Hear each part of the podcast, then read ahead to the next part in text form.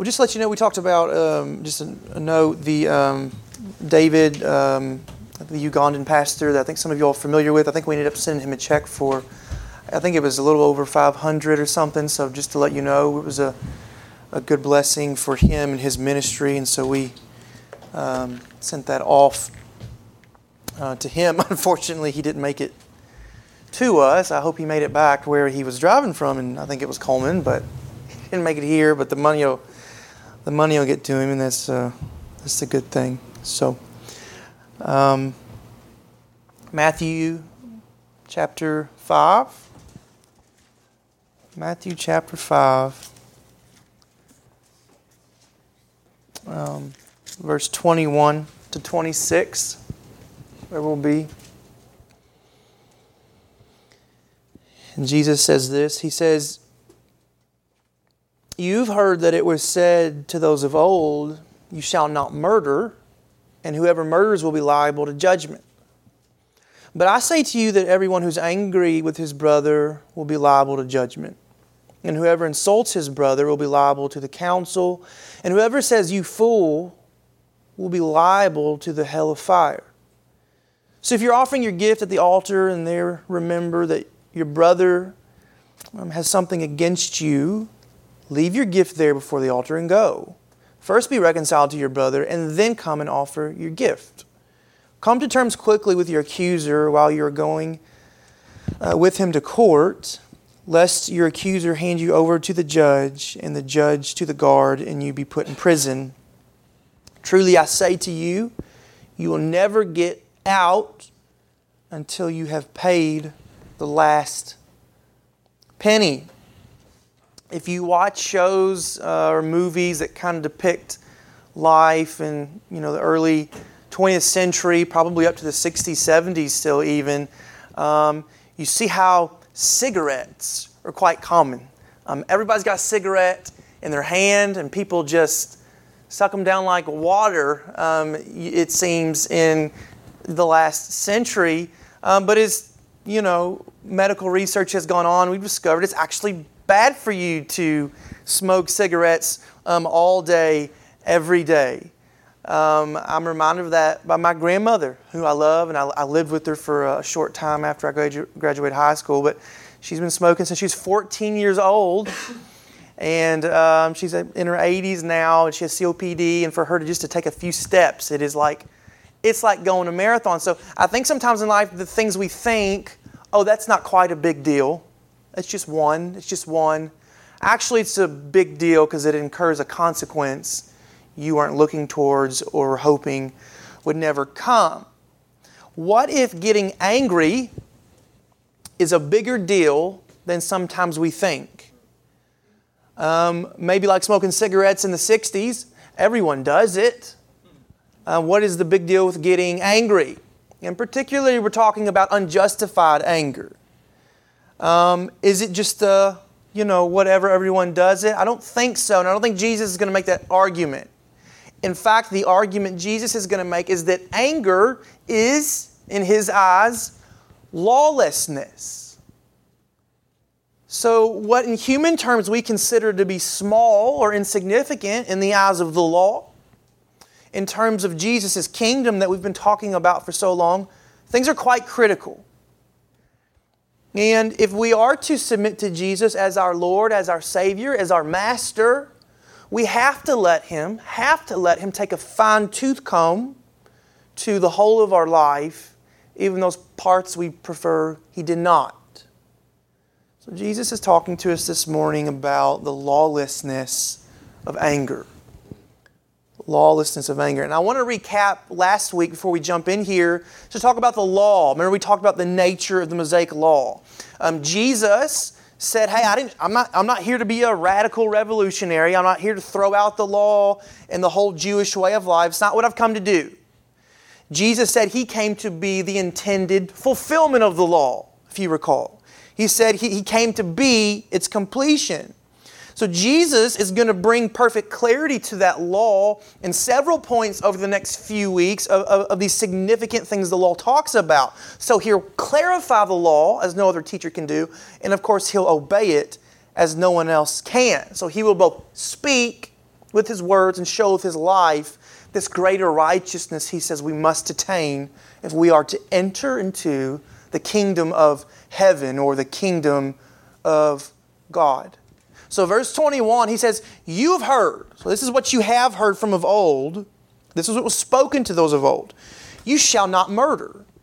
And whoever murders will be liable to judgment. So, what the people had heard, what he's referring to, is what the people um, in Moses' time knew. When Moses on Mount Sinai, he got the Ten Commandments. And simply what Jesus is talking about here is the sixth commandment. You see it in Exodus chapter 20, verse 13. It simply says, You shall not murder.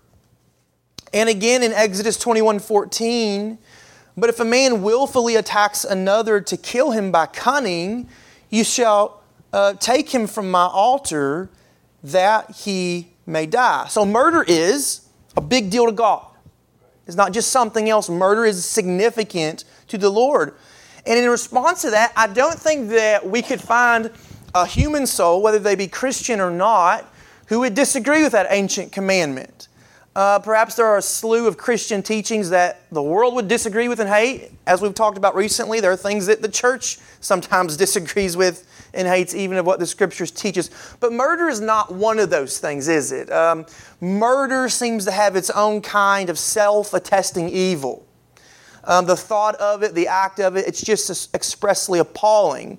It is a vicious behavior um, to most normal people.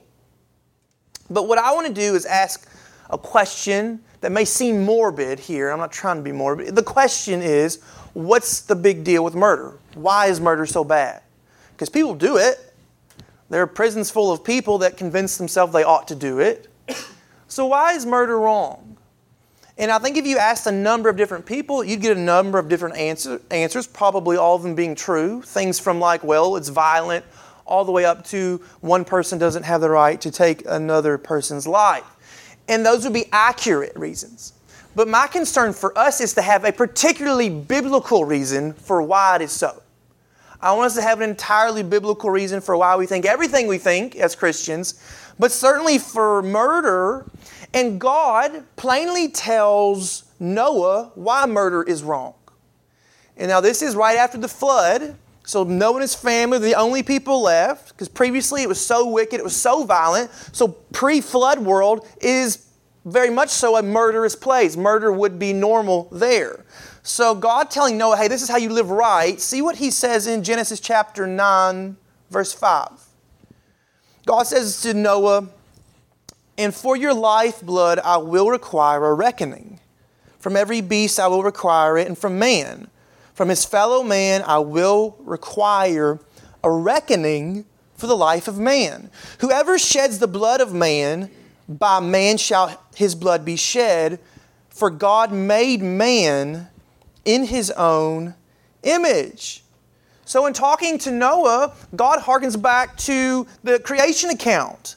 And he says, Hey, remember what I said about man? Man is uniquely made in the image of God. Out of all the creatures God made, people, we bear the ability to reason, to use logic. We can make decisions, right or wrong. We can bear the character of God. We have the image of God on us different. So you see what God's saying is murder then is not one creature killing another creature. Murder is one image bearer choosing to ignore the image of God on another person and slaying them, so pretending to be their creator, who alone has the right to give and take life.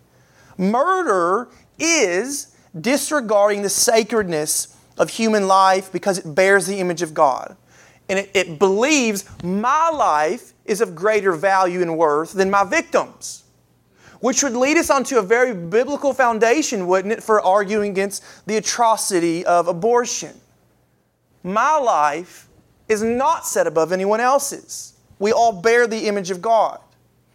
Now, hopefully, the Jews of Jesus' time would have been able to give such a lofty biblical argument for why murder is wrong.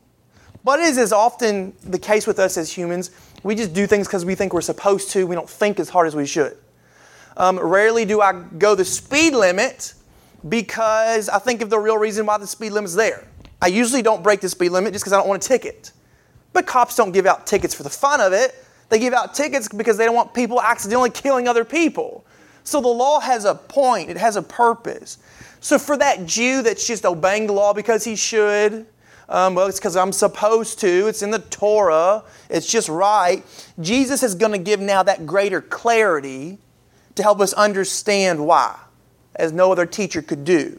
So he says in verse 22, But I say to you, this is what you have heard, Jesus saying, let me, let me raise it, let me clarify it here. Here's what I say Everyone who is angry with his brother will be liable to judgment. Whoever insults his brother will be liable to the council.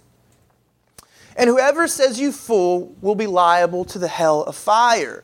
So even if you refrain from murdering someone, which is pretty attainable by most people, Jesus says you're still guilty and subject to be judged. Why? Because if you've ever gotten wrongfully angry with someone, if you've ever insulted someone, or if you've ever just completely written someone off and denounced them as a fool, Jesus says you're just as liable to be thrown into hell. Now, murder, I would hope, you know, we're not going to do that. None of us are going to do that. I've never done it. I don't plan on doing it. So I think most people can say with confidence, well, I'm not going to murder. But could most people with confidence raise their hand and say, I've never gotten angry in a way that I shouldn't have? I've never insulted someone or condescended someone. I've never written someone off as a fool. I don't think many people can say that at all, can they? No, no one can. So you see what Jesus has done? Jesus has just taken the sixth commandment, you shall not murder, out of the hands of the people who think they have obeyed it technically, and Jesus has just shown we're all guilty of it actually. And what I want to do is give you three Old Testament examples to show this undeniable link between anger and murder. In Genesis chapter 4, verse 6, the Lord said to Cain, Why are you angry? And why is your face fallen? If you do well, will you not be accepted? And if you do not do well, sin is crouching at the door. Its desire is contrary to you, but you must rule over it. Cain spoke to Abel, his brother, and when they were in the field, Cain rose up against his brother Abel and killed him. So one brother was simply angry at another brother, but where did it lead Cain? To murder. Genesis 37 But when his brothers saw that their father loved him more than all his brothers, they hated him, and they could not speak peacefully with him. And so all of Joseph's brothers, save Reuben, were going to murder Joseph. It was only because he last minute said, Oh, let's not do that. But they were well intent on murdering Joseph. And then in 1 Samuel 18 8, it says, And Saul was very angry, and this saying displeased him. He said, They have ascribed to David ten thousands, and to me they have ascribed thousands. And what more can he have but the kingdom? And Saul eyed David from that day on. And of course, if you know the story, Saul tries numerous, numerous, numerous times to murder David. So you see what Jesus is teaching. There's guilt before God, not just for murder, but for having a heart full of anger that is akin to murder. We're all on the spectrum. We're all on the spectrum. And what we have to do then as Jesus' pupils say, well, I'm going to submit to that, even if it seems unattainable, because it's what Jesus said is right. So, friends, the guilt of lawlessness, the guilt of lawlessness of anger is upon us because we so often have the inability to bless and desire good for others. We have the inability to bless and desire good for others, especially our enemies. Because Jesus isn't talking about someone else. Like, this is a good sermon for someone else, because I know an angry person. It's not a good sermon for someone else. It's a good sermon for us as humans. Jesus is talking to us, He's talking about us. And He's plainly saying this we all have the seeds of murderous hate lurking within us. It's not to say we're all going to end up murderers, but nonetheless, we have the seeds, even the budding plant of murder and hate based on the way that we treat one another and how it comes out. So Jesus is not in approval of that person that says, Hey, I made it through life, and man, I, I didn't kill somebody. Or sometimes I was going to kill someone, and boy, I, I didn't kill it. kill them. That's not what Jesus is saying. Jesus is saying you stand condemned even if the anger that would lead you there existed in your heart at all. So you see what Jesus is talking about? It's the very same thing he's been talking about since he started his ministry and since we've been in Matthew's gospel. Jesus is talking about the state of the heart. Craig Keener says Jesus presses beyond behavior specifically punished by the law to the kind of heart that generates such behavior. Anger that would generate murder, if unimpeded, is the spiritual equivalent of murder. God has never merely wanted people to obey His rules, He wants them to be holy as He is, to value what He values. So God's law was given to the people to direct the heart of man. But the heart of man is corrupt. It cannot love with a perfect love. For inwardly, it's infected with sin. We all have that inclination and that desire to sin because of the fall of man. So, what can a law do if there's no possibility of us obeying it? A law can only say, hey, look how bad you are. All a law can do is reveal how short you come up to that law. So, the law condemns us, friends, and shows us how we are poor lovers, how we are professional haters. The psalmist says, In sin did my mother conceive me. So we're born that way. We all have to say, I was born this way. But the problem with saying I'm born this way, it's not going to be an excuse in the face of the law. All that does, being born this way, it only shows us how helpless we are, that hate is literally woven into our souls from the moment we're born. But, yet, Christ calls his followers and his disciples to love and to forgive as Christ himself has loved and forgiven. And let us be the first ones to say that is an impossible task for us alone. Impossible. But Jesus hanging on the cross, he did not hate us, though we put him there. He did not condemn us. He did not condescend us. Jesus did not denounce us hanging on the cross. No, Jesus Christ on the cross, He blessed us and He loved us perfectly. He said, Father, forgive them, they know not what they do. Jesus shed His blood so that our sins against the law would be wiped away. Jesus on the cross has loved us perfectly. Jesus desired good for us, and by His life, by His death, and by his resurrection, he accomplished good for us. So it is only through knowing this Christ, receiving his forgiveness, and then living in the power of his spirit that I could dare say, any of us could dare say, I follow this Jesus and that I refuse to hate and I'm only going to love. I'm only going to see the image of God on every human being and treat them as such, regardless of whether or not they treat me that way.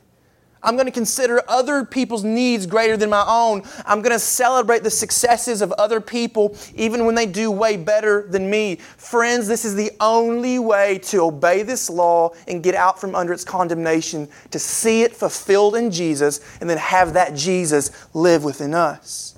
It's the only way to obey that law. For Christ Himself has loved us perfectly, and Christ Himself is perfect love.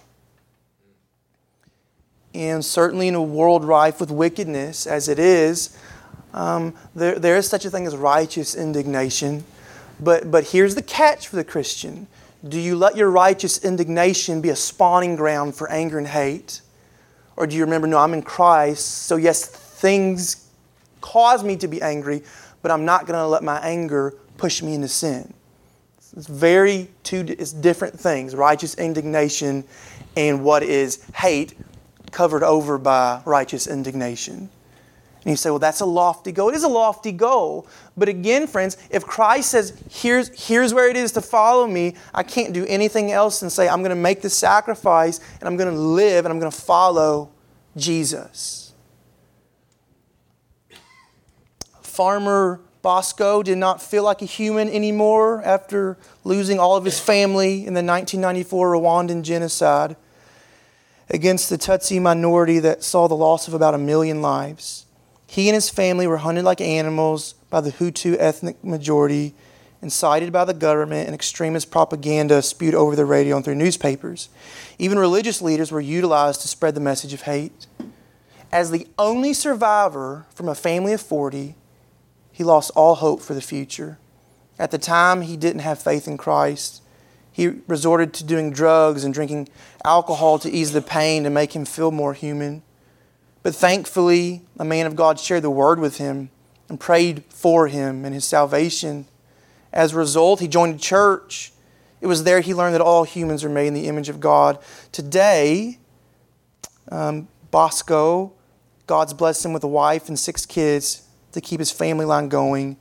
He's helping other neighbors in Rwanda transform their hearts and forgive those who have trespassed against them and their families. And I think I read a story like that, and I'm like, well, that's you know that's extreme. That's, that's I'm not reading that to say, well, look at you. That's never happened to you. It's just to say if the power of the gospel can invade someone's life like that, can the power of the gospel not invade our lives so that we bless and never curse as Christ? The answer must be yes. The answer must be yes. The gospel either is working in you to make you like Christ, to free you from hate, or the gospel is not at work within you. Here's what we don't get to do we don't get to hit the pause button. Well, that person made me really mad. They really offended me. So I'm pausing Jesus. I'm going to act the way I want to act this time. And then I'll go back when it's convenient. If you only act like Christ when it's convenient, you're not acting like Christ. What are we as the church known for? And again, I believe there are just causes to be angry, but sometimes I think the way that as the church we talk about politics and culture, it's really just hate disguised as anger. There's a right way to go about saying things, and sometimes there's infinite wisdom in keeping our mouths shut. Do you keep short accounts with other people? And let me say, as you know, Martin Luther famously said, my home is my first church. Friends, are we practicing this in our homes with our spouses and with our children? Boy, does the Lord convict me time and time again when my anger moves to hate with my son and my daughter. I'm constantly convicted, constantly convicted. Jesus, I need to grow in following you in loving and forgiving and blessing and desiring good right in my own home before I even step out the front door. Verse 24 with me.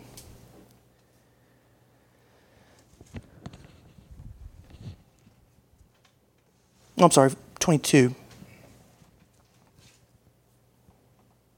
No, I'm wrong again. I keep looking in the wrong spot. 23, right there in the middle. I have the wrong reference written down.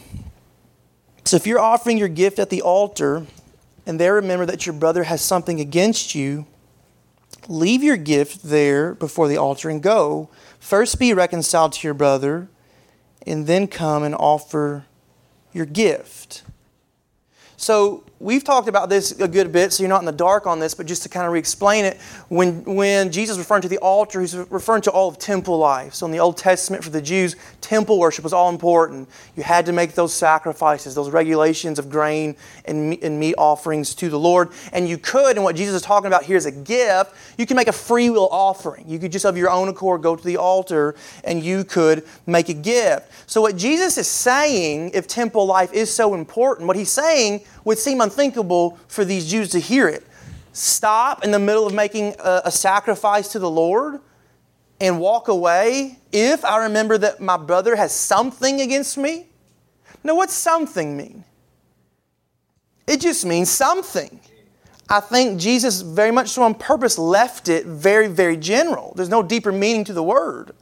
So that literally means if I can remember that anyone anywhere has something against me, it's on me to do something about it.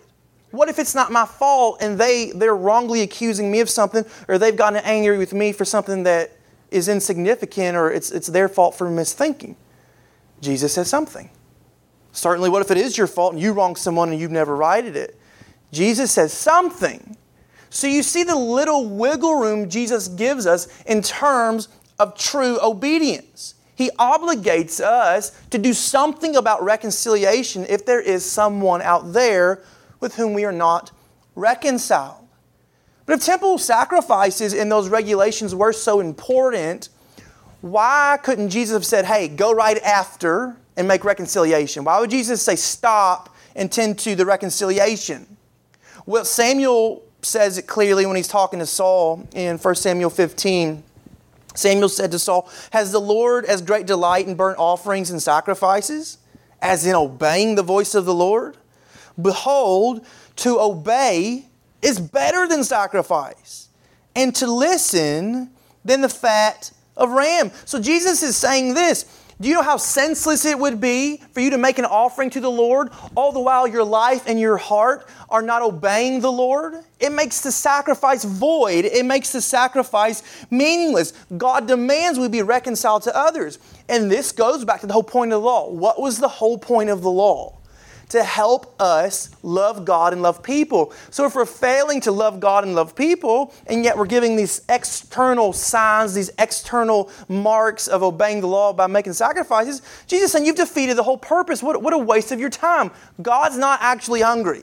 He's not sitting up in heaven like, man, I hope they make those sacrifices soon because I need some meat and I need some grain and I need some wine on my altar. The law existed to help us love God and love people. So, friends, do we see the law for the purpose it gave? Or are we like the Pharisees saying, I'm going to I'm to whittle this down to exactly what I want it to mean so I can get out of the greater meaning of this law? No, not at all.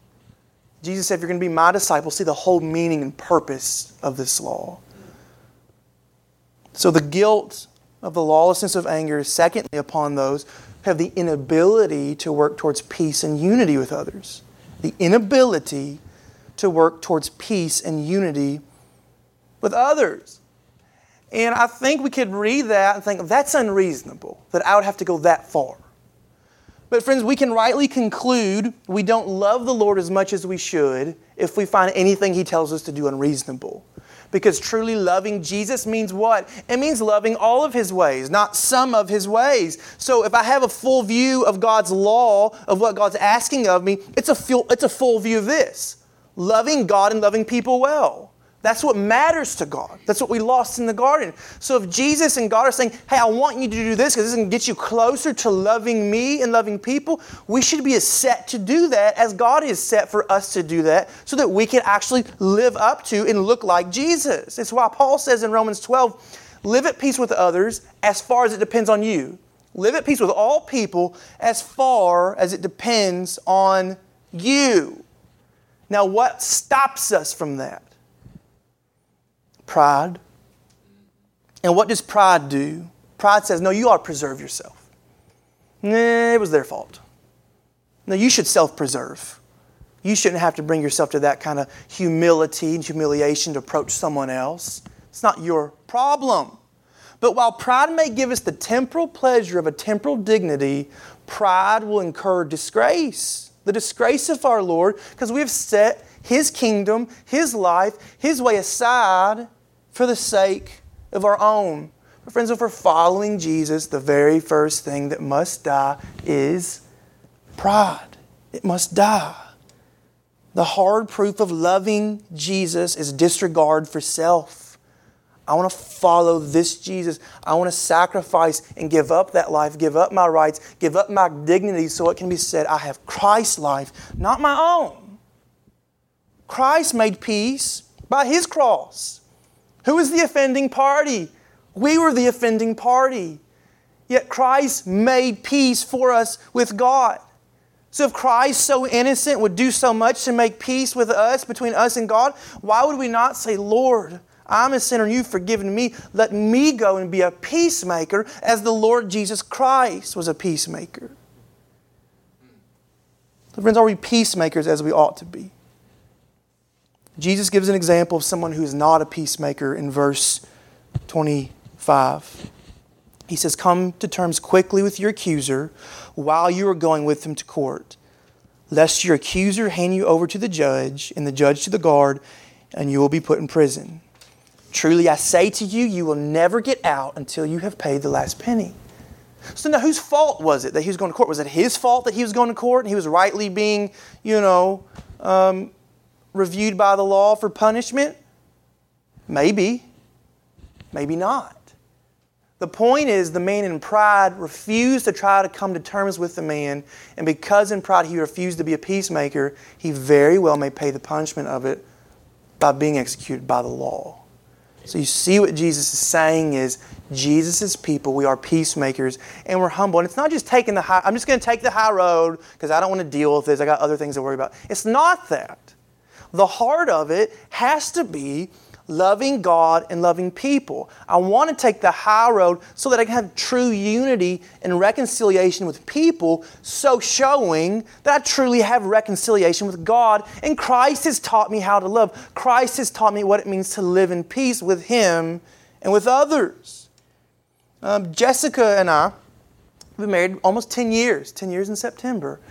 And one thing that we were not good at when we were first married I think was approaching the other if we were in a fight. Like we're going to see who can go the longest without saying a word. And this is probably something all married people, you know, can relate to.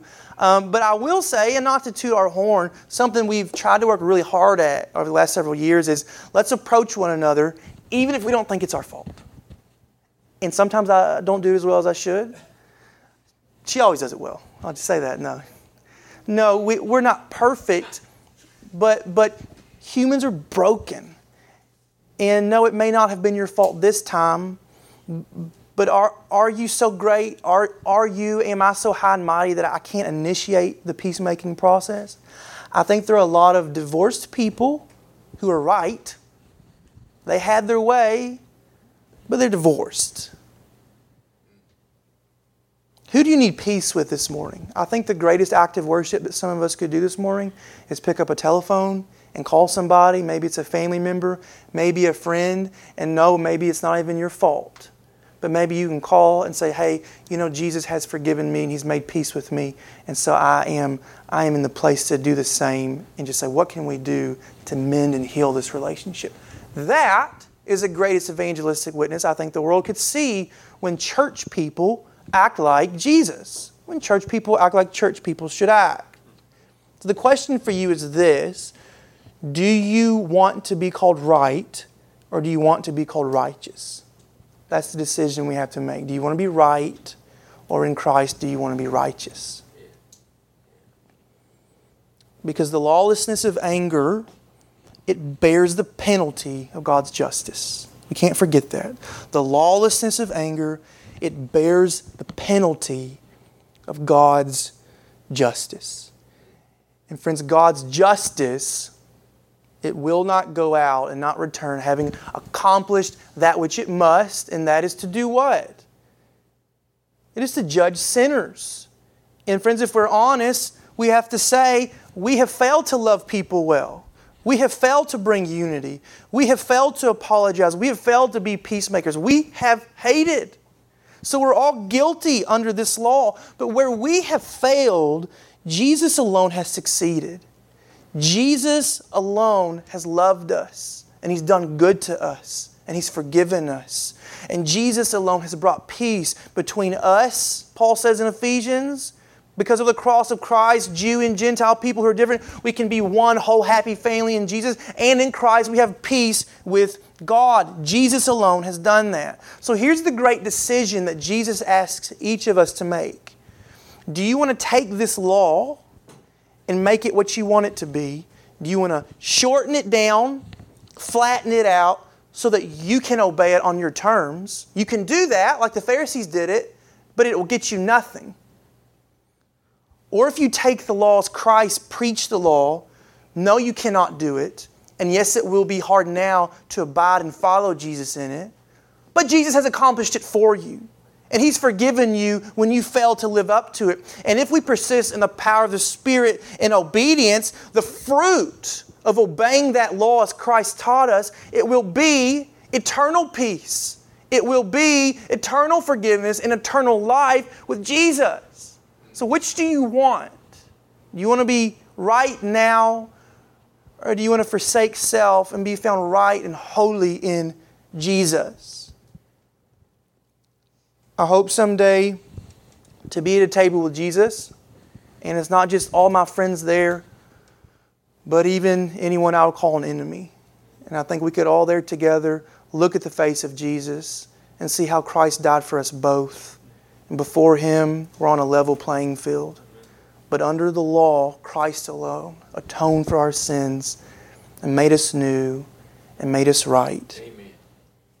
So, friends, let's do this. Let's lean on Jesus. He alone is good. Let's follow Him. The way is narrow, but the end is glorious. And let's point to that glorious end for others. Let's pray. Lord, in your goodness and in your mercy, you have forgiven us 70 times 7. And you've loved us so Lord, I'm just praying this morning that as we see people,